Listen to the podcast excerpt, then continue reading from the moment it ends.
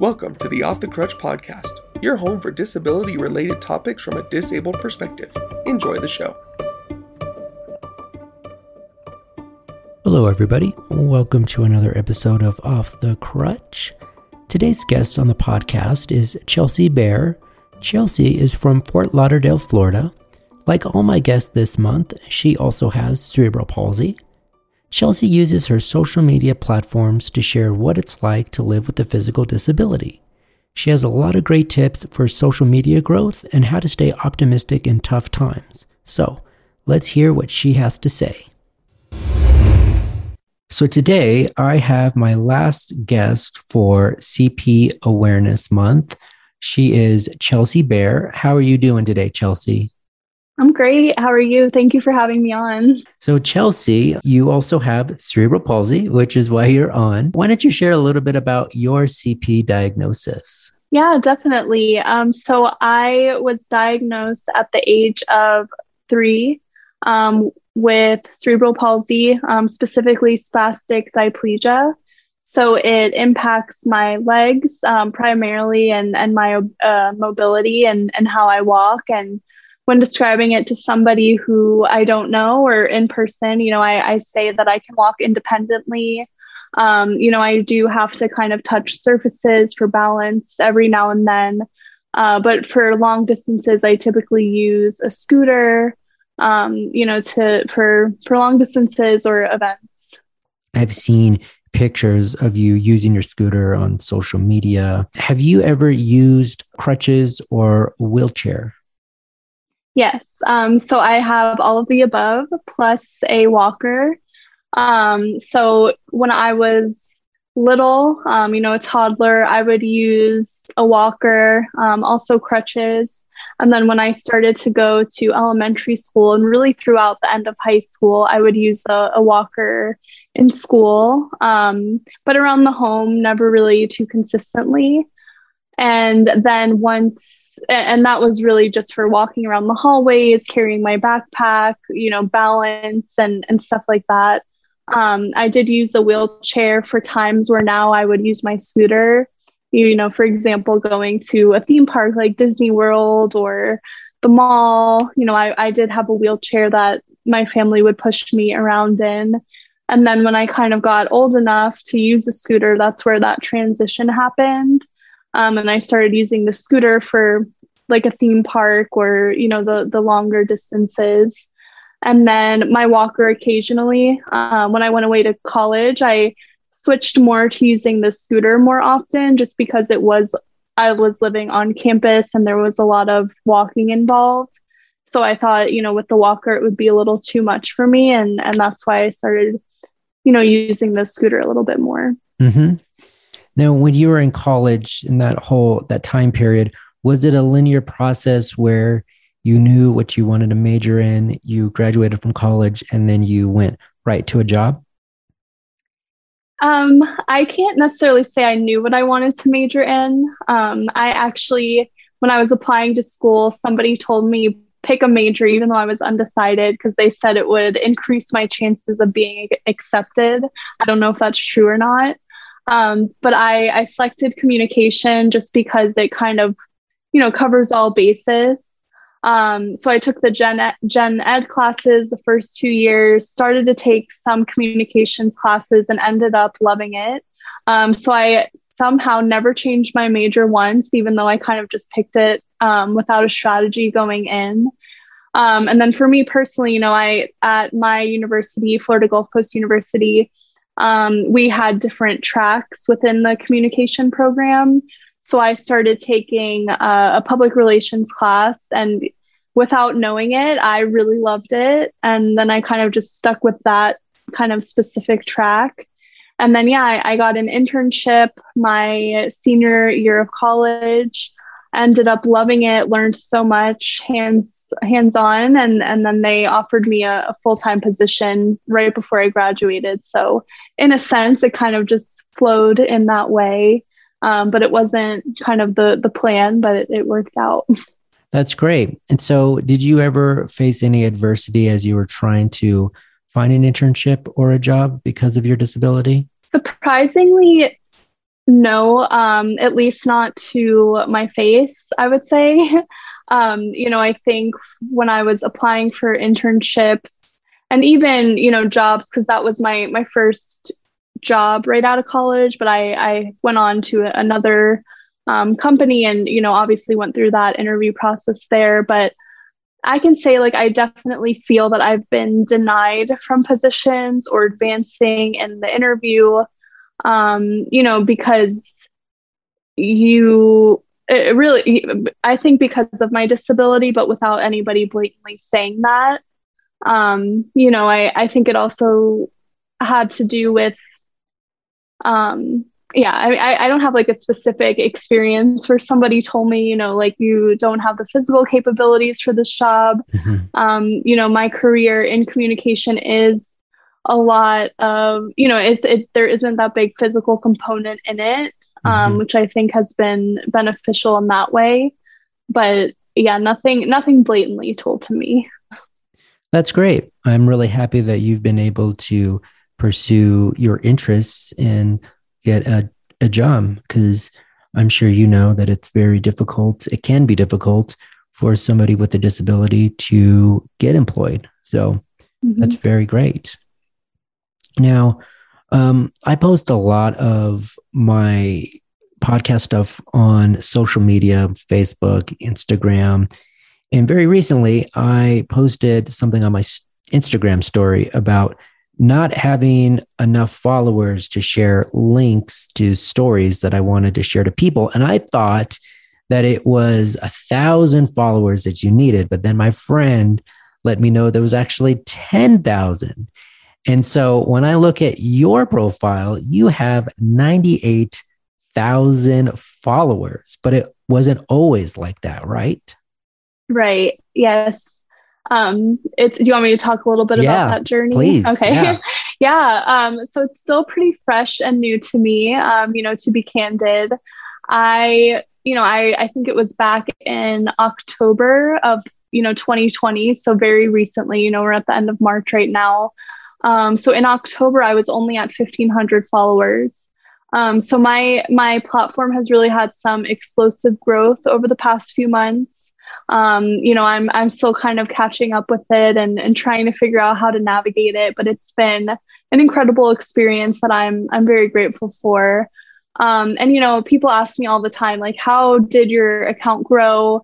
What advice do you have to, you know, for their account to grow and stuff like that? And I think it it comes down to, for me, I attribute it to the fact of just being vulnerable and comfortable with myself so much that you know when you're opening yourself up online especially in a category like this that it is kind of predominantly known as being uncomfortable conversations people in society aren't accepting to it and you're putting yourself out there and you don't know who's going to see it and how they will react where you're going to get negative comments you're going to get you know trolls um, but I, I came to a point within myself that i kind of accepted that negative things would be coming my way but i don't let it impact me which has kind of helped me continue to share my story without having that fear of what the response will be um, and then just just being consistent you know i attribute the growth to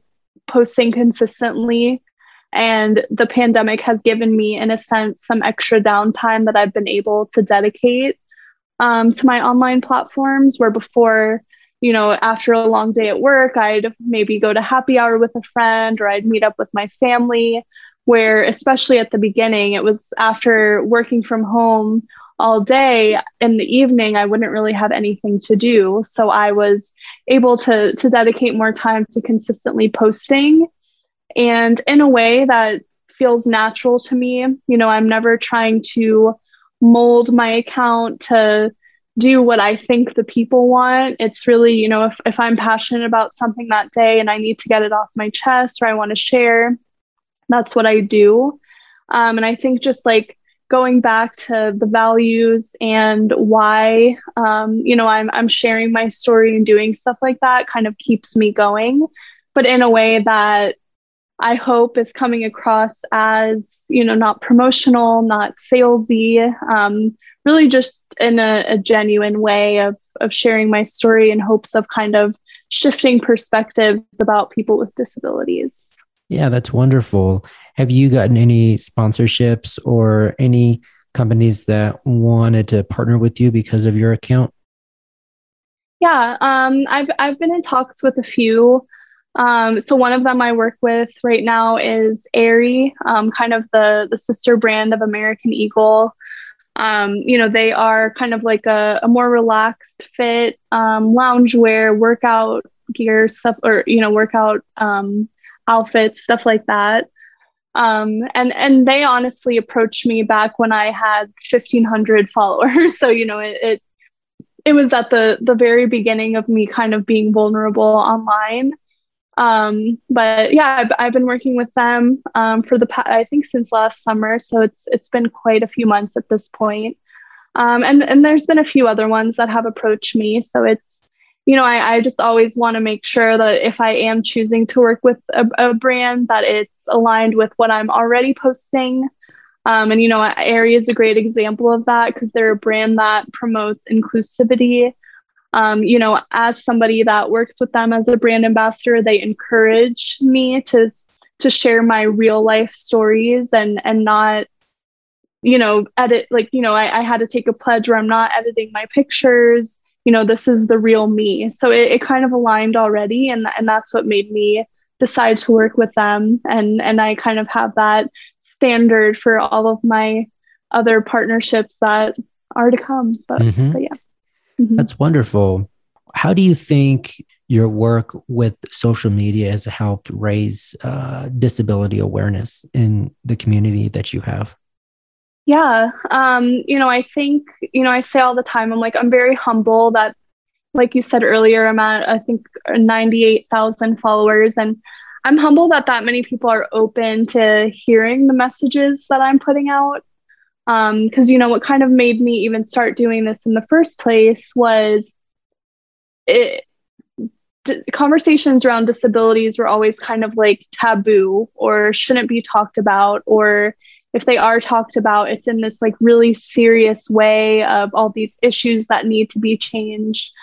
But you know i'm very passionate that conversations around disabilities don't need to be scary. And i feel that at the core that if more people were educated about people with disabilities, if more people were surrounded by people with disabilities, you know, things like bullying or rude remarks, um, you know, would kind of start to decrease just because people are more comfortable with it or have more knowledge around it.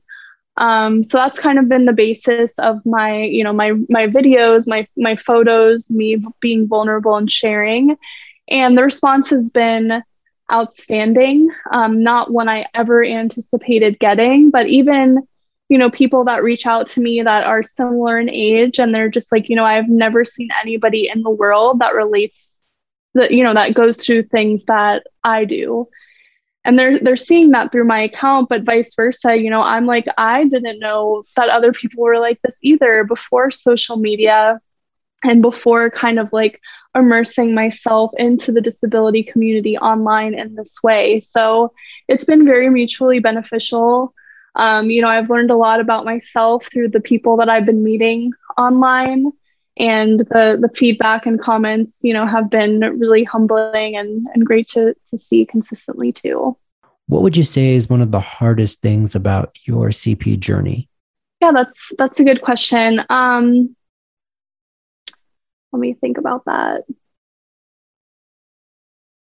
I mean i think the hardest things it's besides coming to terms with how it impacts my life you know i think growing up, it was always, I always felt like this is just who I am. It's not changing. And I was kind of just like okay with it. But at the surface, you know, I never really took that deep dive within and and identified like, oh, because you have CP, you cannot do this, you cannot do that. And I think the older i mean i don't i don't want to say like the older i've gotten I, I still consider myself somewhat young but you know the the older as i became an adult you know i had these realizations like wow some things about this like actually aren't great. Like it it does so to say suck. like there are times where I'm frustrated. Um, and I think the whole journey of being open with myself and having these internal dialogues have been really beneficial to recognize it's okay to have some frustrations um, with my disability. It's okay to have some frustrations with things that I just can't do naturally. Um, but, you know, in that same breath, celebrating the, the ways that I've been able to adapt. And, you know, I'm sure you can understand that, that naturally there are some things that at the, at the eye may not seem like something we can do, but there's people that are willing to help. There's things we can do to kind of shift how we approach it to get something done. And so it's it's kind of twofold but i think overall it's really just that relationship that i have with my disability um, and and the way i talk about it with myself. Mm-hmm. yeah on the flip side how do you stay positive and motivated with your disability yeah and i, I think um, that kind of goes hand in hand with with what i just spoke about and my parents did a really great job at kind of making sure I never let my disability hold me back from the things I wanted to accomplish. So I think from a very young age, I really adapted this mentality that my disability doesn't define me or the things that, you know, I want to accomplish. And I I posted a video about it and as silly as this sounds, you know, I've always felt the way I walk, people are going to look at me anyway. Um, you know, I'm sure you get it all the time. Like people just naturally their eyes go right to you. And you know, and I, I even with that, I say like if I see somebody who has a disability, like I'm not immune to looking at them. Like it's just like natural the way things work. But um, you know, I'm like, people are looking at me anyway. I might as well smile like back at them. And, you know, it, as silly as it sounds, I think just like constantly having this like smile on my face has had this kind of greater reaction to myself and the way I've been able to have this like positive outlook on on life and you know my friends call me a serial optimist every time they come to me with a a problem or something, I'm, I'm my mind automatically goes to looking at the best possible outcome or the best thing that happened from it. Um, so yeah, it's I think it's just over my lifetime of things that I've kind of naturally acquired in my mindset and yeah, I guess. That's wonderful. yeah, I yeah. love that. It's really great to be an optimist and um, think about possibilities and not letting your disability get you down in any way. So I applaud you for the mindset that you have and um, the way that you inspire other people. Uh, last question before uh, we get out of here. Um, what is one misconception that you think people have about CP or about you in general that you've gotten over the years? Yeah, I think as somebody with a physical disability, you know, I think I'm always, or we are kind of always working up an uphill battle where I've always felt like I need to go out of my way to prove myself and what I'm capable of only because I do have a physical disability. Um, where, you know, I, I don't feel that should be the case. You know, I, I think that people should be open to getting to know other people, um, no matter their circumstance. Um, so I think just having, you know, I wish more people had open, more open mindsets, which is kind of the basis of the whole platform I've built. But yeah, whether it be in a relationship or a job or meeting somebody new professionally, personally, whatever it may be, you know, I always kind of felt this pressure of, there the other person is naturally only going to look at me for my disability where i have so much more to offer. Um, as as does every person with cp so um, you know i think that's kind of the one thing that i wish people were more receptive to is just seeing past the physical components and opening themselves up to see so much more that we all are. Great. Yeah i'm in agreement with what you're what you said. Why don't you plug your social media handles so people can find you and contact you if they have any questions or just want to chat? Yeah, definitely. So, um, pretty much all social media channels. I'm on Instagram, TikTok, and Twitter, um, and that would be at Real Chelsea Bear. And then I do have a blog website as well, which is just chelseabear.com. So definitely, um, yeah, give me a follow. Uh, reach out if you have any questions or yeah, just want to say hi. yes, follow Chelsea. We want to get her to a hundred thousand followers on Instagram by the end of the month. no pressure. Yeah, what a way, what a way to round out CP awareness month. I know. well, thank you so much for your time today, Chelsea. I really appreciate it. I really hope that people check out your social media and see all the great things that you do in the community, those with CP. Um, so, thank you so much. Of course, thank you again for having me. And, you know, I really enjoy your podcast. So, congratulations on all the episodes so far. Oh, thank you so much, Chelsea. I appreciate it. So, hope sometime you can come back on soon. Definitely.